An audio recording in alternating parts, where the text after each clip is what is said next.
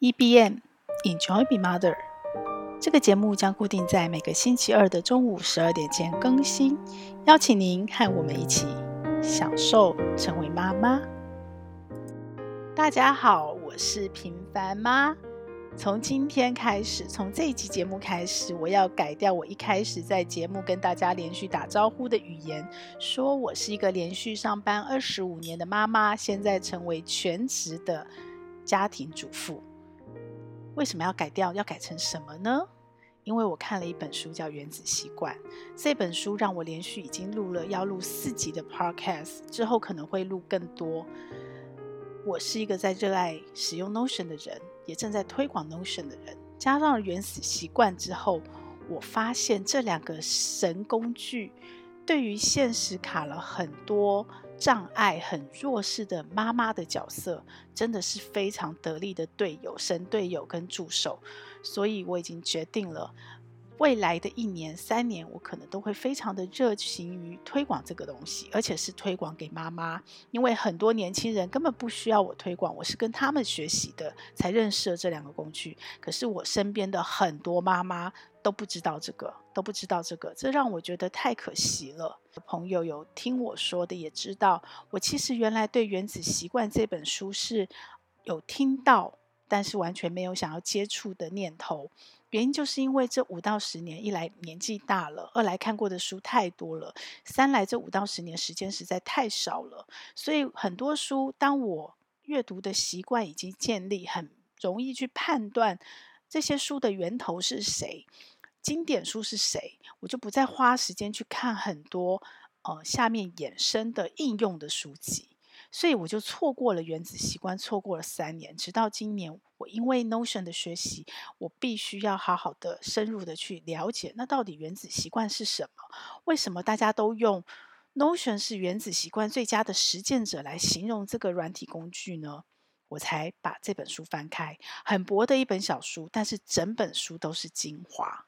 那这个精华包括了我过去二十年来很多习惯的养成。那这些习惯的养成，不管是好习惯的养成或坏习惯戒除，我可能是看了很多不同的书，给了我不同的提示、不同的引导所做的。但是更让我印象深刻的，应该可以说是意外收获的，其实应该是这本书打破了我五个长期以来的迷思，而这些迷思可能是我过去的一个很深植的信念。是哪五个迷思呢？第一个就是作者告诉我们，不要管目标，你该专注于系统。也就是说，我们常常觉得，我们想要成功，我们想要跨越，我们的第一步是什么？是定目标。那作者可能是为了强调系统、强调过程，所以他告诉我们不要管目标。而我自己的人生经验，我还是觉得目标是重要的。目标为什么重要？因为它会帮你定锚，它会帮你定方向，而且它会帮你定一个时间，让你要启动。而不是在那里一直拖延，所以对我来讲，目标还是重要的。但是以前的我真的把目标看得很相对更重要，也就是说，系统跟过程跟思考目标这三件事情，可能我相对投入比较多的心力、比较多的时间跟比较多的精神，是在设计我的目标。然后我在复盘，我在确认，也是在我的目标。所以，我们过往在职场，我们其实在管理上都是用 KPI，不管是 KPI 或是后来发展由下而上的 OKR 都好，我们的重点其实都在目标，而不是在强调。我们可能在执行目标的过程中，我们在达标的过程中，我们也有参与过程，我们也在建立了很多的系统，不然我们没有办法做量化，也没有办法复盘。可是我们的焦点，那个聚光灯 （spotlight） 不是打在过程跟系统上，我们都是打在目标上。我们所有的关注都在目标上。好，这会有个什么问题？这是让我印象很深刻的事情。它里面提到说，很多人一旦目标达成了，就失去了继续前进的动力。他的人生就变得没有意义，这的确是在我不断一个目标一个目标又达标的过程，常常在达标的那一天，甚至隔天，我就会觉得很空虚。那接下来呢？这个目标达成了，那个兴奋、那个喜悦，其实没有我想象的长，而且年纪越大，那个时间越短。接下来呢？接下来我要做什么？可是后来慢慢的隐形中，我有被意识到，好像不是每一个目标达成之后，我都会那么空虚。但是我没有去思考。看了《原子习惯》这本书以后，我才知道那个差别是什么。也就是作者所说的，他在所有的习惯养成的方法跟 know how 前，他先开宗明义的告诉我们。你要养成一个好习惯，或是你想戒除一个坏习惯，其实前面你必须先做的一个前提动作是，你要先设定你想成为什么人。想成为什么人，不等于是目标。想成为什么人，可能有很多目标。最重要、最重要、最重要的一件事是，想成为什么人，这个人是一直在变化的。随着我们人生到了不同的阶段，随着我们年纪越来越大，随着我们的生命历程越来越多，你会一直不断的改变你想成为什么样的人，于是就有了什么？有了终身学习。有了终身学习之后，那个目标就是一个一个一个又一个目标的堆叠，所以很可能在我们达成这个目标之前，我们就已经想好了下一个目标，于是就没有了那个空虚。我们可能就在达成这个目标还没有达成的时候，我们就开始准备下一个目标是什么。然后就这样一步一步、一步一步的去建立不同的新习惯、不同的新学习计划，一步一步的去跨越，不断不断的跨越你原来的舒适圈。这个过程让我想明白了，哦，为什么有些目标我达成之后就觉得空虚，反而会觉得失落，然后我就失去了继续前进的动力。但有些目标其实是没有这个过程的，它会越来越嗨，它会让我越来越自信。它会让我有感受到时间还有价值复利效应的那个增值跟累积，所以不是目标，重点是在过程跟系统，而你怎么去建立那个过程跟系统？我试着在我的很多呃职场经验或是生命经验，我都让它模组化。模组化的重点是因为我曾经看过另外一本书叫《检查表》，我觉得它非常好用。那当然，因为我自己的工作在数位行销，我就是不断的在建系统，我也很喜欢建系统。所以呢，在达标的过程中，其实我无意识的不断在建系统，可是我没有把重点放在系统上。看完了这本书，我才意识到，我该思考的顺序是：我想要成为什么样的人？我想要成为一个什么样的妈妈？我想要成为享受成为妈妈的妈妈。于是回过头，我该建立什么样的系统？什么样的机制？什么样的习惯来帮助我？什么样的目标达成来帮助我去成为享受成为妈妈的妈妈？然后我就会展开很多目标，最后我再配合那样的目标，去反过来思考我的系统要怎么去落实，怎么把它形成一个确实可执行的计划，帮助我一次又一次的达标，而每一次的达标是回头来累积跟强化我所建制的那个系统。这样才会产生所谓的时间价值。时间是我们的朋友，时间价值、时间复利的效应跟增值，这是这本书。可能我本来就有模糊的意识，但我没有去串联跟思考到。但是因为看了这本书，它本来是把这件事拿来讲习惯，可是对我来讲却是人生很重要的一个厘清跟启发。这是我非常爱它的原因。那第二个，我被他修正，或者是说调整、强化的迷思是什么？是这句话：人生是由一连串的选择而组成的。这是我非常喜欢的一句话，也是我非常常挂在嘴边的一句话。当我看到作者说人生不是由一连串的选择而成的时，哇，我很震惊。于是我睁大了眼睛看，那你要讲什么？他其实要强调的是，选择只占了我们生命。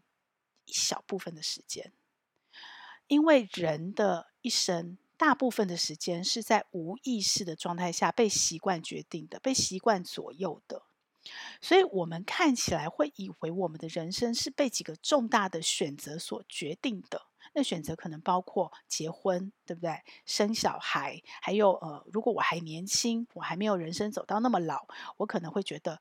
我选了什么学校是重要的，我考试考得怎么样是重要的，我选了什么工作是重要的。但是当我人生拉长，回头看，可能又觉得哦，那些事情好像也没那么重要。它的确影响了我们，生命是无法逆向的，是无法回头的。所以，当你的每一个人生选择，它就会成就，帮你铺成了你后面的路。但是，但是，当我已经走到了四十八岁、四十六岁的时候，我也发现了，发现什么呢？发现人生的每一个关键选择，好像没有像我以为的那么重要。为什么？因为我发现了，很多时候人生是殊途同归，不管你从哪一条路开始出发，最终你都会走到你要的那个位置，只是你先走了哪一条路而已。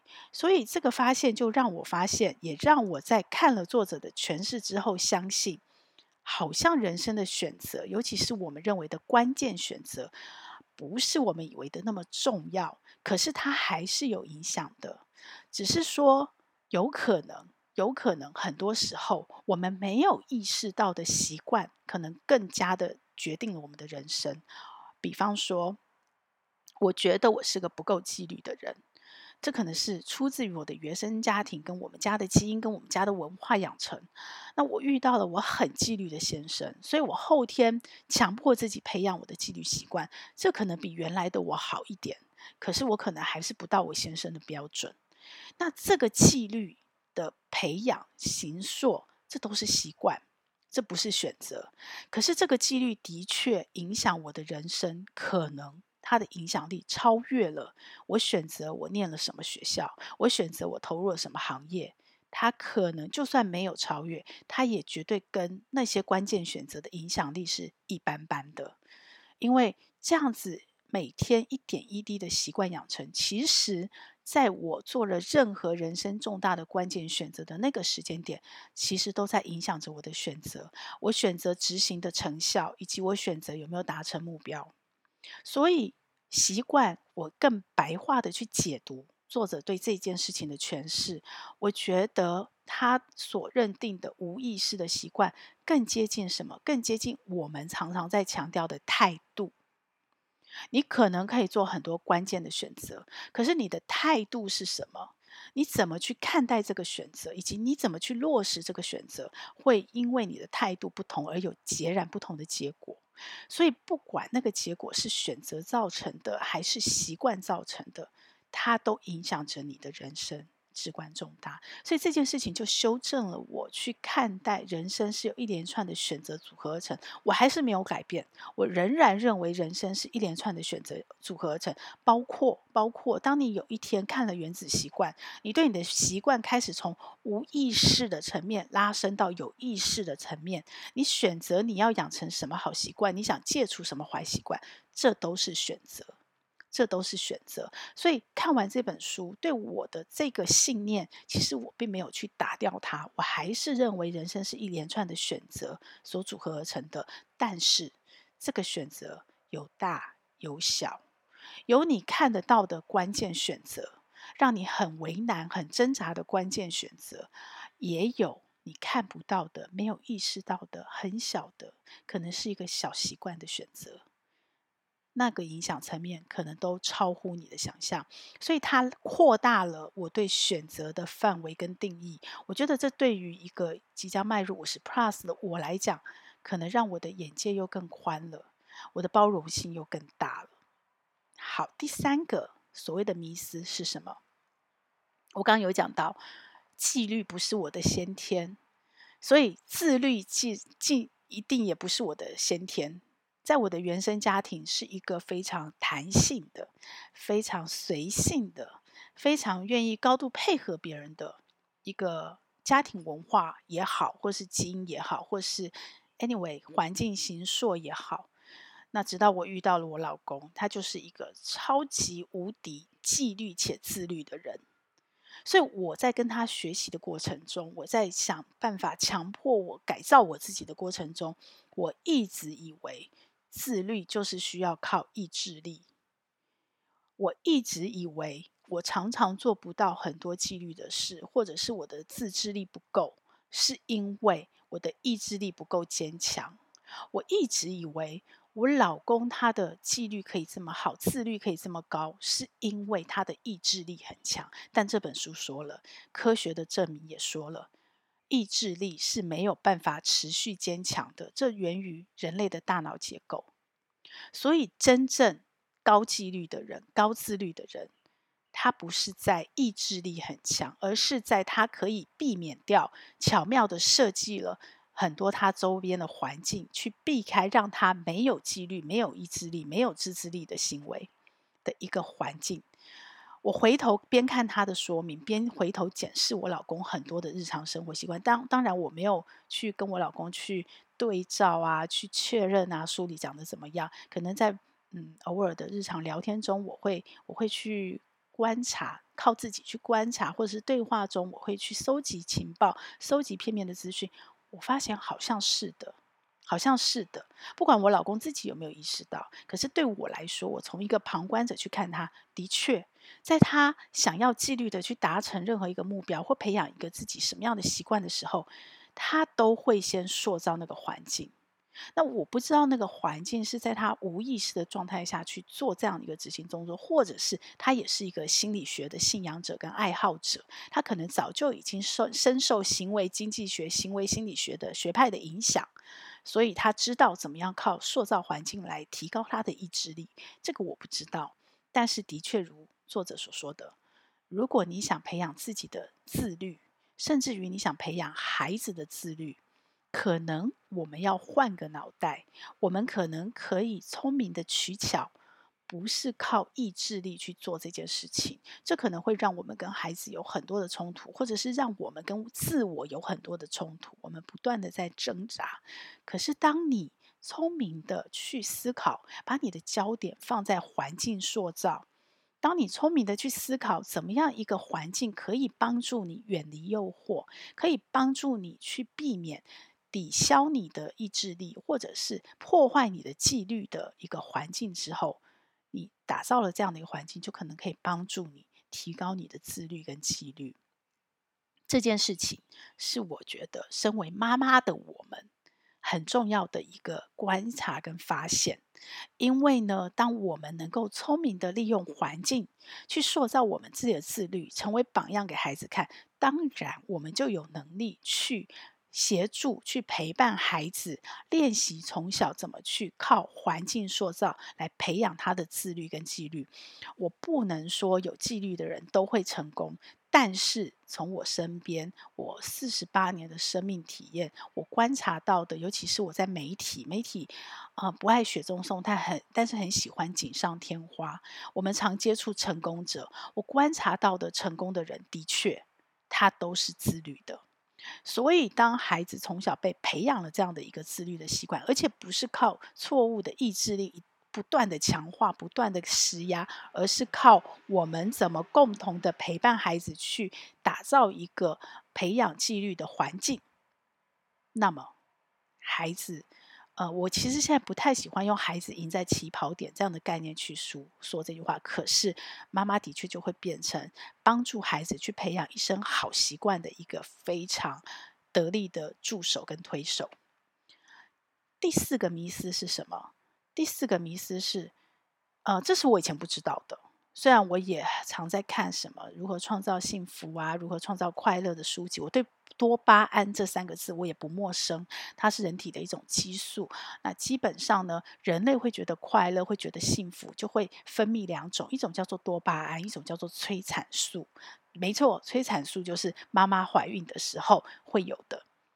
所以妈妈很容易在抱着孩子的过程中得到满足跟快乐，而且那个幸福是很久远，是一种很深层、很深层的一种幸福的感受。那多巴胺是什么？多巴胺就是一种刺激，它是一个比较呃强大、强烈而短、比较短期的一个刺激。有了多巴胺跟催产素，基本上是生物，我们不知道心灵状态嘛，因为没办法量测，但是生物、生物体。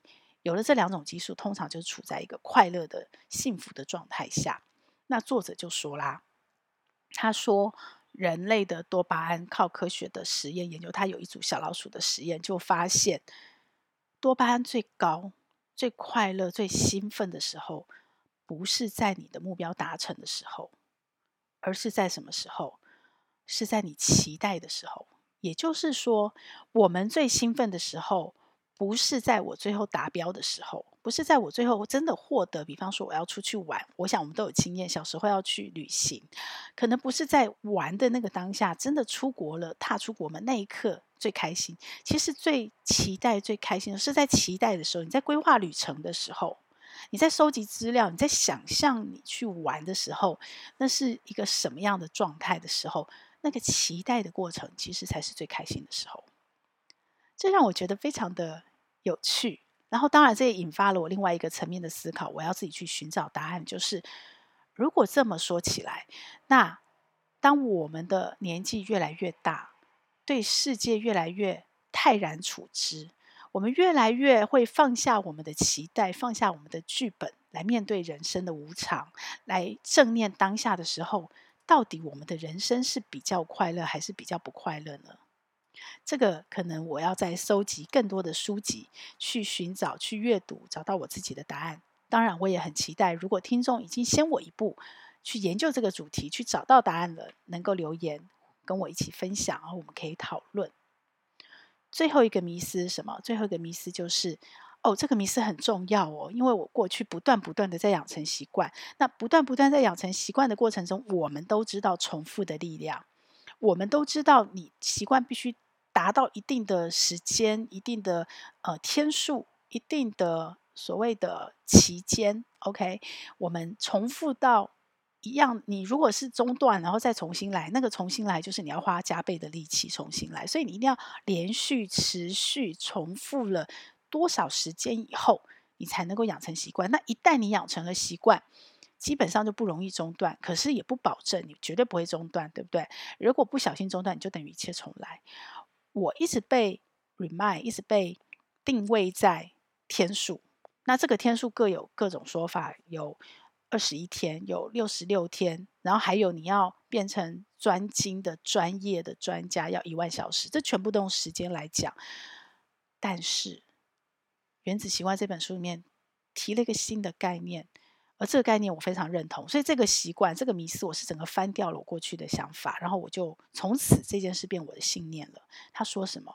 他说习惯的养成是取决于频率，频率，什么叫频率？就是次数，而不是时间，也就是不是天数。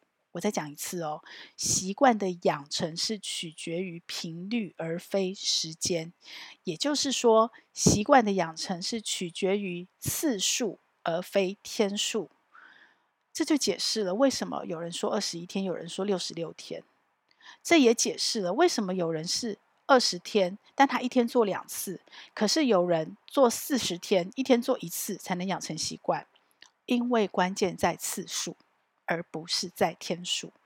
那为什么是次数？因为你不断、不断、不断重复的过程里面，你的大脑跟你的身体是会记忆的，是会记忆的。所以，如果照这样的逻辑跟科学，你急着想要养成一个好习惯，其实不是长天数，而是短天数、高频率、高频度的去做这件事情，让你的身体、让你的大脑快速的去记忆这件事情。快速的从重复的过程里面去进入你的无意识的自动化的一个导航的那个系统里面，也就是我们快思呃慢想里面说的另外一个脑，不是慢慢想的那个脑，而是快思的直觉脑。如此这般，你的习惯就养成了。那这对我也有很大的帮助，因为以前我就会受限于，反正最短就是二十一天嘛，所以我要养成一个新习惯就是这么做。可是现在我就多了更多的弹性，有一些习惯我就知道我可以做，比方说像冥想呼吸，我就不会被那么死死的限制在说，我就是一天。当然，我可以利用书里面告诉我们的习惯堆叠，我固定一定要在什么什么行为后，我要做冥想做呼吸。我也可以说我自己。我的时间可能因为我是妈妈，可是我孩子比较大，比较不会像很多幼幼的妈妈常常会被小孩打断的时间，他可能就没有办法用我在什么什么时间固定在一段时间我要做什么事情，他比较容易用行为堆呃习惯堆叠，就是我做完什么之后我就要做什么事情，比较容易让这个习惯养成，而他的时间是不固定，但他当天一定会做那件事。可是我现在孩子大了，所以我比较容易控制我的时间，那我可能就可以用执行意向说，我就是要在每天早上九点去做冥想跟呼吸。可是如果我希望我能够尽快的把这件事情熟练，我就不一定一天只做一次啊。我可以再加一个习惯堆叠说，只要我每一次番茄钟专注的工作完二十二十分钟之后的那个休息时间，我的第一个动作，番茄钟的铃声一响，我的第一个动作就是先深呼吸。我增加我练习的次数来帮助我，因为坦白说，我是一个讲话很快，大家应该有感受到，然后很急个性，然后想做很多事情，然后塞了很多东西，然后比较偏于焦躁。的一个一个一个个性，或者是呃，因为现实环境不得不造就的这样的一个人。可是我其实随着年纪大，我想每个人可能都是，我们开始去检讨我们过去的人生，然后我们也发现我们未来的人生可能不需要这么急了，也不需要这么的焦躁了。我们有一些累积了，我们可以开始慢一点，我们可以慢下来，慢慢活，我们可以从容一点。但是这个慢跟从容可不是你说慢就突然慢，这都需要练习。这都需要经过一段时间的学习，这都需要各种不同的习惯的改变，习惯的重新堆叠，来帮助我们培养新的习惯，然后帮助我们去优化我们呃自由的人生，然后帮助我们去改变我们的人生，改变我们的日常生活，帮助我们去优化我们的系统，改变我们的过程，来达到我们想要的。更好的人生，更理想的生活，来帮助我们成为我们想成为的自己。我们不求完美主义，是更好的自己。我们不求我们成为最好的自己，因为我们是妈妈。当了妈妈之后，我们不完美主义。我们要高度弹性的配合很多周围的事情，配合周围的人，有更大的包容性，来帮助我们自己快乐，也帮助我们身边的人快乐。但是我们永远都可以成为更好的自己，我们永远都可以透过好习惯的建立、坏习惯的戒除，来提升不足的自己，来让自己朝我们自己期待的人生大步前进。让我们一起来，透过原子习惯系统帮我们整理，而且被科学验证过的方法，建立好习惯，戒除坏习惯。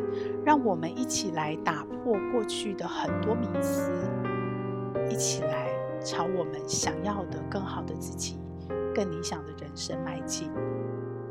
一边陪伴你，一起打破迷思，一起透过原子习惯的建立方法。建立我们的好习惯，戒除我们的坏习惯，建立我们的美好人生，享受成为妈妈。这个节目会在各大 Podcast 平台播出。如果你喜欢我的内容，要帮我分享给你更多的亲朋好友哦，这样才会有更多的人看到它、听到它。然后也请你帮我在 Apple Podcast 留下你的留言，以及帮我按下五星好评，这样我才能在排行榜上被看到，被更多人听到。谢谢你，希望我们一起来享受成为妈妈，享受快乐。也享受痛苦，让我们一起来享受成为妈妈。